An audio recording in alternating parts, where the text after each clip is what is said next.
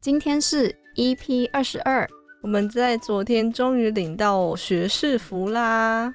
我还有在 IG 上面看到有人拿到学士服之后就去海边拍照。一开始以为海边拍照应该看起来会很唯美吧，因为那个蓝蓝的海，然后搭配上大家青春的气息。结果想不到那个照片出来是他的面部非常狰狞，你知道吗？因为又有风，然后又有沙。我打消了这个念头。而且现在又冬天，有时候太阳可能又不一定都会露出来。那我们除了拿到学士服呢，我们还完成了一部影片的拍摄。那个影片呢，其实就是要拍一个文山区的广告形象短片。所以上个周末啊，我们就去了文山森林公园，还有福德坑环保富裕公园。你刚刚说文山森林公园。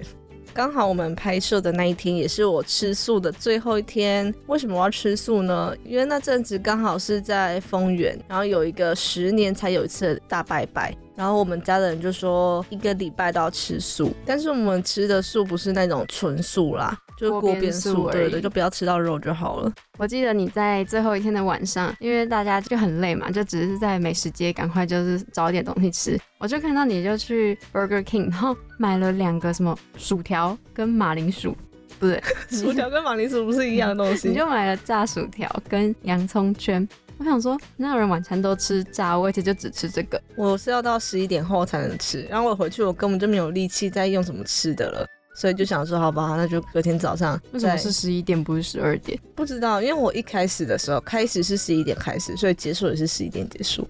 哦，是这样子哦。对对。然后我爸那时候就说：“快点，你们趁十一点前赶快把要吃的肉吃一吃，接下来一个礼拜你们都不能吃到肉哦。”如果下一次十年之后你又要体验，我相信。会有更多食物可以让你做选择。那我们刚刚讲的那一部文山影片，期待最后会剪辑出来上架到 YouTube 哦。不是期待，是一定要，不然我们这堂课会被当掉。都会上架到 YouTube 吗？老实说，如果表现好的话会。好啦，如果我们最后剪出来很厉害的话，我我再把链接放到资讯栏，大家再帮我点开来看哦。每个故事都有几个重要的角色。而故事的开始都处在最特别的时代。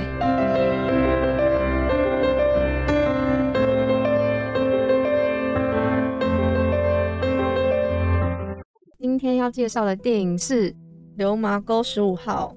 在看这部电影的时候，我们很幸运的有透过学生证领到了探台湾电影制作公司所提供的学生包场电影票。那为什么他们提供这么多场，让学生透过学生证就可以包场看电影呢？我查了一下之后发现，原来这个电影制作公司在后置宣传期的时候，在网络上有开启一个募资平台，所以他们就可以订阅，看要用哪个方案。那其中有一个方案呢，就是可以让国高中生甚至是大学生有机会可以免费看电影。这部电影呢，它的导演是周美玲，它监制是姚文志。改编自一本名叫做《流麻沟十五号：绿岛女生分队及其他》的那本书。我其实，在之前高雄电影节的时候就知道这一部电影，然后看到导演是周美玲，监制姚文志的时候，就是觉得这名字怎么那么熟悉，可是却又一直想不太起来是谁。然后我那时候就问艾米说：“哎，你知道姚文志是谁吗？”然后我就突然想起来，就是他其实是之前二零一八年就是有参选台北市市长的候选人之一。也是现在探台湾电影制作公司的创办人。这部的故事背景呢，是发生在一九五零年代白色恐怖时期。那那时候呢，其实有一个标语，就是叫做“检举匪谍，人人有责”。匪谍就在你身边，只要被怀疑是匪谍，其实都有可能在未经查证或者审判下入狱服刑，甚至是有可能被枪决。至于片名《流麻沟十五号》，其实就是关押这些思想犯的单位地址。流麻沟呢，其实是说。绿岛上面一个很重要的水源，他们每天其实都要到那个流麻沟上面去挑水才可以喝。那火烧岛呢？它是台湾绿岛的旧地名，它其实取名的由来有非常多种。有一个是说，就是当时的岛民会经常搭小船啊，然后到海上去打捞渔火，然后如果有风雨要来的时候，岛上的人就会赶快在山顶上面烧火，然后提醒那些打捞者要赶快返航。你现在讲到这个火烧岛的名字，我耳边就会出现。他们在电影院当中说什么“灰修豆，灰修豆”。我们在看的时候会发现，里面有很多种语言跟口音，就是要讲来回切换的时候，真的是要靠字幕才有办法。我们在电影的海报中间看到一位身穿红色洋装的跳舞女生，她就叫做陈平。我觉得她就是一个外表看起来冷冷的，但是内心算蛮温暖的一个女生。因为她在绿岛那边其实算学姐了，因为后来哦，对，因为后来又来了一批，然后就一开始的时候不是会有人抵抗，或者说我不要怎样，然后她就会想到以前在她刚进来的时候也有人这么做，然后发生了什么事，所以她才选择就是默默不作声，因为她知道不管做什么样的抵抗都是没有意义的。我是看到他当初是为了要保护他妹妹，所以第一个就挺身而出说他自己是共产党。在来到这里之后啊，他其实蛮会跳舞，也会演戏，又长得蛮漂亮的，所以在这里就受到了大队长的青睐。但是这个大队长的青睐是指他可以在白天的时候不用去挑水或者是做一些劳动，但是晚上的时候要到大队长的房间去服侍他。但他一心其实就是只想着家人，想要赶快回台湾，也跟他妹妹团聚。第二位是盐水虾，我其实对他最有印象，在他身上看到那种很坚韧的特质。而且她也是少数的女性思想犯当中反抗意识比较明显的。他会透过偷传报纸，然后分享一些现在正在发生的事情，我觉得他们在传报纸那一段，真的是让我看到觉得他们很很厉害紧。张。对对对嗯，没有说一定要看一整份完整的报纸，就算是一则小故事的话，对他们来说也算是一种。吸收啦。他后来也想要发起不合作运动，去对抗一人一世良心救国运动。嗯，而且他本身是护理人员，他可以利用自己的长处去救任何人。那时候我们有看到，就他们的像类似典狱长的角色，就不小心跌落水，结果大家就是想说，因为典狱长他本来平常就对大家没有很好，有点想要让他就这样子死掉，但是他就说，身为一个护理人员，不管是好人或坏人，就是得救。我那时候看到的时候，其实蛮感动的。那他认为呢，其实只要心中有一个坚定的信念，不管怎么样的事情都是可以撑过去的。那么支撑他最大的信念呢，其实就是来自于他的信仰。他在绿岛中，他也会随身携带他的圣经，有时候遇到一些事情，他也会帮着大家或是为自己祷告。接下来是杏子，杏子呢，她是里面最单纯、最善良的女生，因为她还是学生嘛，所以她一开始去绿岛的时候，完全不知道，就是她为什么会被带来这里。直到她遇见了前面我们刚刚介绍到的盐水侠，还有陈平，她就觉得好像哇，他们都蛮有思想，而且都有自己的一些专业。她在里面呢，有跟着盐水侠读英文啊，或者是有到成品的算戏剧班吧，然后有担任布景制作。也算是发挥他的所长吧。杏子呢，她在就是帮忙用布景的时候，有和一位男性的政治犯有一点暧昧的情愫，但其实，在那个时候是不能有这种男女的关系，所以他们蛮坎坷的。就在电影里面，他们两个的互动就很像高中生那样纯纯的恋爱。他们在里面写的情书还不小心被别人发现，所以最后也被关进了碉堡。只有杏子了，只有杏子被关进碉堡。他们那个演到说他们会突击检查那个他们睡的床屋那些啊，我就会想到我以前国中要住校的时候，那个舍监也会有突袭检查的时候，哎，检查我们的内务啊，或是床铺下面有没有带违禁品，他们这样子，是不是超像在当兵的？我觉得这样子很没有隐私哎、你说国中的时候？对啊，哦，那国中可能还需要有人管吧。我觉得如果到高中还要这样翻，就有点太超过了。而且他们在那个里面用的盥洗用具啊，跟他们吃的早餐啊，就让我觉得有点像是一半像在当兵，另一半又很像是在被关在监狱里面。嗯，因为还有他们进到那里面，一开始就是说你们在这里就只有编号没有姓名，哦，对，我觉得这个算是一个重点呢。那我们刚刚讲的这三位女生啊，就是我们在海报上面看到的那三位。嗯，蛮推荐大家去看这部电影的原因，还有一个是关在绿岛的这些政治思想犯，他们都是高知识分子，然后可以从电影里面看到他们在那么刻苦艰难的环境下，还是想要有保有那种他们自己的。思想会去想说该怎么样做才不会剥夺自己最后的自由。然后我想要补充一下，在这部电影里面的有些角色，他其实虽然是虚构的人物，不过里面发生的故事情节，其实大部分都是真实发生的。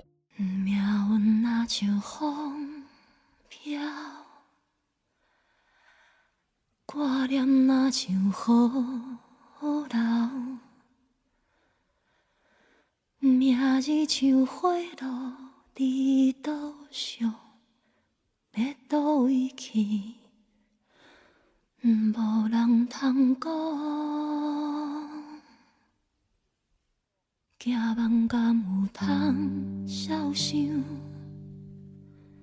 伫无边无欢的墙，才有一群当时的鸟对倒位来，无人会知。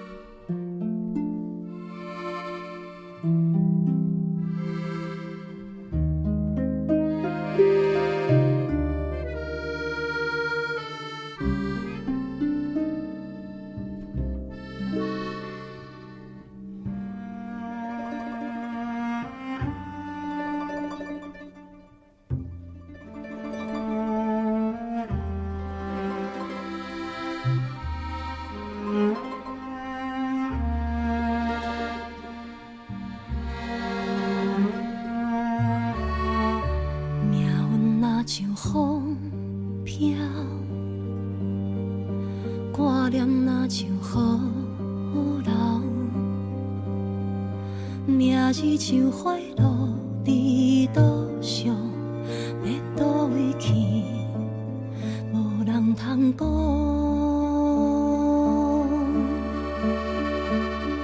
烧啊烧啊，无值钱的名分。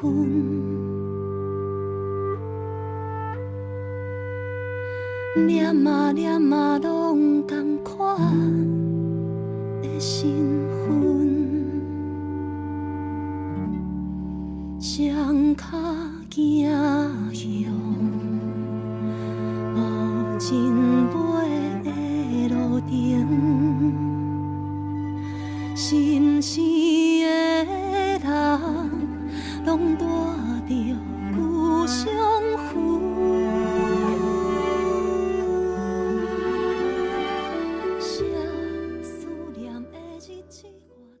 刚听到的那首歌是电影的主题曲《永远的所在》。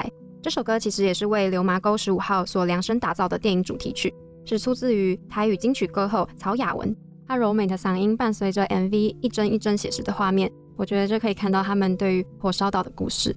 这部电影也入围了今年第五十九届金马奖的原创电影歌曲。它歌词呢，其实就有讲到说，把这些待在火烧岛的这些人民啊，比喻做成是一群断了翅膀的鸟。在他们缓缓唱出这一段历史伤痕的途中，MV 上面除了有电影当中的片段，其实也有特别加入了几张是真实的女性受难者的照片。我印象最深刻的是在听这个歌词的时候，最后面就是有一句叫做，它其实是用台语所演唱的，只是我现在用中文讲的话，它其实就是在黑暗当中总是会有一点光明照在心中。我刚又听了一次《永远的所在》，我觉得不管是音乐或者是歌词，都有那种凄凉的感觉。但是我觉得不会说这首歌是一个悲伤的歌，在听的时候会让我同时想到电影里面那些女性思想犯他们的坚韧，还有就是想要捍卫自己权利的那种感受。哦，然后这部片其实该怎么说呢？我觉得它如果用历史纪录片的角度去看，也没有到说那么严肃，就是都是在看一些口述历史的部分。那如果用剧情片的角度来看的话，你也会觉得它每一段故事、每一段故事好像大概点到为止，点到为止这样。嗯，而且这部片也没有到说很血腥暴力，里面几乎没有什么这样子的画面。我觉得他是想要让台湾人更了解、知道白色恐怖发生的事情，然后我们不要忘记说之前有发生过的错误，不要再重蹈覆辙。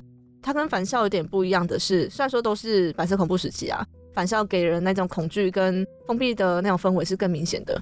现在这一代的朋友们都已经没有经历过那个时期所发生的事情。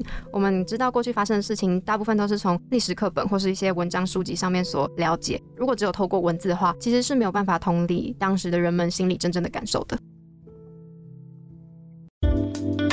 主餐是套餐中最具特色的餐点，而影剧中的经典片段总让人难以忘怀。现在就让我们一起来回顾一下吧。我们刚刚前面就一直讲到思想犯嘛，思想犯到底是什么？和当权政府想法或是意见不同的人，其实他们就算没有实际的言论或者行动，你光是想法不同了，就已经构成犯罪了。那我之前有去过，就景美有一个国家人权博物馆，它里面呢是在记录就在白色恐怖时期军事、政治还有一些治安案件的审讯。其实有很多的政治受难者都是在这边遭到判刑的。我觉得大家有空的话可以去看一下，在国家人权博物馆里面可以看到很多当时羁押的场所，真的可以感受到当时在那边很压抑的氛围。其实最近在景美的人权博物馆啊，它也有一个叫做“火烧岛流麻沟十五号”的摄影展哦，它到一月二号。那感觉之后我们可以去看一下。刚刚有讲到杏子她被关到碉堡里面去做惩罚嘛？其实，在之前呢、啊，把政治犯关进碉堡禁闭是绿岛很常见的惩罚方式。之前有在公司的纪录片《白色王子》里面就有提过说，有一个人就也是政治犯，然后他被关进碉堡的时候呢，他的朋友就冒着危险，趁警卫不注意，就带着饼干进去里面给他的朋友。但他朋友只是说他只是想要喝水，因为关进碉堡里面，除了吃喝拉撒睡都在里面，然后一天也只有一碗饭跟一碗水。但我们在里面看到杏子，他其实是有正常的食物的吧？这样是有，但是我觉得在里面还有一个很重要点是精神的折磨，因为我们看他关在碉堡里面，除了杏子之外，还有另外一个人，然后另外一个人他精神已经真的崩溃了。然后有说到他朋友是因为绿岛在叛乱案，然后被关进碉堡嘛？那会有这个叛乱案，我觉得最主要的源头应该是因为他们那个时候在绿岛上课，除了要吸收一些反共思想，然后做一些劳动之外，新生训导处还有发起一个叫做“一人一事良心救国”运动，然后他们会要求被关押的犯人，他要自愿去做某一些事情，代表说他的爱国情操。在电影里面的话，有要求说男生就刺青，女生就写写书。我觉得真的是很极端呢，而且他们有些人就是被要求说刺青是要刺反共抗俄的标语，但他们那时候会想说不要合作，有一个很大的顾虑点就是假设他们真的刺青了，然后照片也被刊登了出来，要是他们有在中国那边的家人的话，可能就是会连累到他们，觉得自己是叛国贼。虽然说他是自愿的，但因为在电影里面我们可以看到，一开始自愿的时候大家都说我不要，然后后面就是变成说人因为太少了，所以上面就有给一些压力，所以你如果不自愿的话，就被视为反动或者你思想问题，然后会被派去搬石头，甚至是不给他们饭吃，然后就一直到他们撑不下去，决定自愿就是要刺青，他们才可以恢复正常的生活。而且他们还有一段就是一对一面谈征讯，比如说像那时候的杏子，就是他在面谈过程中，他们就是有拿他家人寄给他的一些书信，还有肉松之类的食物，然后给他看，看到一半时候就说：“你再犹豫的话，这些书信就是会被烧掉。”所以他名义上虽然是自愿，但其实就是强迫你一定要参加这个爱国运动。然后再来一个是，就他们的康乐活动呢，其实也是非常的政治倾向。当时在新生训导处有戏剧的演出嘛，我们在看的时候会觉得哇。在狱中里面生活好像多彩多姿，实际上他们的演出呢，都是为了要洗脑大家有反共的思想。在电影里面，陈平他是戏剧班的团长，在一次长官的巡视里面演出，结果因为戏剧里面有调侃当时政局的歌曲，所以全部有被参与的人都被处罚。你记得那个时候就演出完之后，他们被倒挂吗？他们上次把牛里歌的歌词，然后自己做改编。那刚刚前面有提到说，杏子跟另外一个男性政治犯有暧昧嘛？那在里面电影其实还有另外一对，对，还有另外一对，就是也是一个男性政治犯，但是他是跟一个绿岛的当地的居民。那个居民呢，就叫苏素霞。她因为长得就是很漂亮，然后她歌声也很好听，所以有人称绿岛百合。当时追求她其实有绿岛的居民，还有犯人。岛上的政战官刘觉生其实也是其中之一。但是呢，在那么多的追求者里面，苏素霞偏偏就对政治犯曾国英情有独钟。在电影里面呢，其实我们只知道苏素霞是当地居民，然后跟曾国英是情侣。之后呢，我们还有再根据故事。然后去找一些他的事实，发现说他当时被刘觉生发现，所以刘觉生他就把曾国英关进碉堡，而且还向苏素霞家人施压。那最后呢，他为了怕牵连到家人，也为了救曾国英，所以苏素霞是有嫁给刘觉生，也就是那个政战官。不过没过多久，在饭店的厕所里面有服毒殉情。那时候的年纪居然才跟我们差不多，也才二十一岁而已。这真的是一个很悲惨的故事哎，而且他为了要救他的真正的情人。去嫁给一个自己不爱的人。但在电影里面，我们可以看到盐水霞，她后来因为被举发嘛，然后要被移送审判的时候，在本岛的监狱里面就遇到了丁窈窕。我记得在电影里面，丁窈窕好像没有特别出现，是在最后面才有知道说他其实有一个小孩子。然后他在去枪决之前呢，他就拜托那个盐水霞帮忙照顾一下他的小孩。嗯。然后我后来有查，丁窈窕在被特别接见之后呢，他就抱着他女儿要走出牢房，但是在这个时候，他女儿就被当时的管理人员就抱走，他女儿就因为他知道妈妈要离开了，就抱着他妈说：“我妈妈不是坏人，不要枪毙她。”我记得我之前有看过像启示录的那一种，然后真的有那种片段演出来，就觉得特别的揪心。那你在这一整个电影当中里面有没有印象最深刻的地方？我觉得还是盐水侠，就他那个时候即使被抓到了，他还是不愿意承认说他的同伙是谁。哦，我是想到是说他其实本身也有个小孩，那也有个丈夫，然后在最后他又在被审判的时候，他的爸爸还有他的儿子也是有来看他。那时候我记得他爸爸还有问他说，还是你要不要干脆就是你就承认？他那时候的态度就是还是很坚定，就是觉得说。没有，他又没有错，为什么就是他要这样子去做承认呢？可能就是他跟小孩子没有缘吧，这样子。嗯，那你知道他们那个时候有一个是特别接见吗？在讲到特别接见的时候，就代表你的人生已经差不多了。对对对，我还有看到一个是叫做傅如之的政治犯。因为那个时候他们其实已经知道说特别接见的意思，所以他在就被管理人员说，哎，谁谁谁有特别接见。然后傅如之他就是把他身上的绿色毛衣脱下来，然后交给一个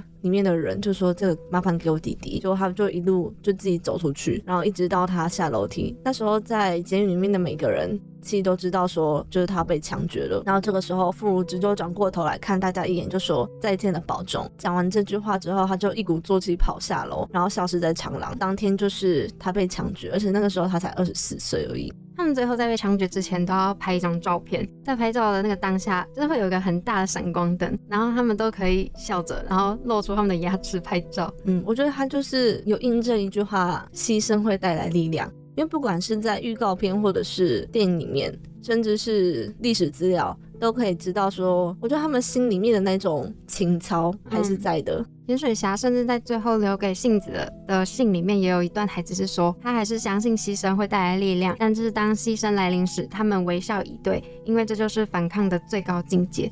所以说，我们不会看到。嗯，这段故事里面有太多很多哭喊啊，或者是觉得自己很冤枉的那种场面，反而是大家好像就是坚守自己的立场，接受这个事实，并且期待未来可能有一天会改变。我记得在电影的最后，就他们所有的人都在，我觉得那个地方应该也是绿岛，就大家一起在那边吃东西啊，然后很开心的拍照，那应该就是他们真的回到了天国，大家都开开心心的样子，也没有受到任何的束缚。期待大家就是可以透过这部电影，让自己对于这样子的历史故事有更多的认识。另外，当然也是可以去像是一些博物馆啊，或是另外也有一些摄影展，甚至是书籍上面去看看，让这样子的故事能够更广泛的被讨论。甜甜的余韵存留在口中，让我们在电影结束后聊聊生活的酸甜苦。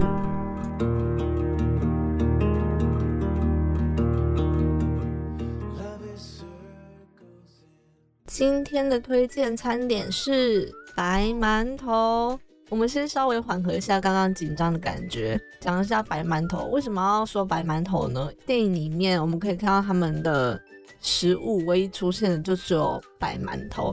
然后我就想到说，我爸以前都说他们当兵都在吃白馒头，而且我在大二的时候不知道为什么我也很常吃馒头配海苔肉松。那你喜欢吃什么口味的馒头？我也喜欢吃白馒头，哎，有口味的馒头很腻啊。可是像黑糖那些你不爱，我不喜欢呢。嗯，我们以前国中也很常吃白馒头，偶尔还会有一些双色馒头，它可能会有一些什么巧克力口味的，然后跟白馒头口味的，然后一起卷在一起。我之前有做过馒头，哎，超失败，因为它要有酵母，然后那个发酵的温度跟时间你要控制的很好，它才可以膨胀。哦，对，然后我做出来就很像一坨面团。我之前是看到有人用烤面包机也可以做馒头，那么酷。我跟听众朋友们分享一间我自己最喜欢的烤馒头店，它是在丰原，然后南洋国小的旁边。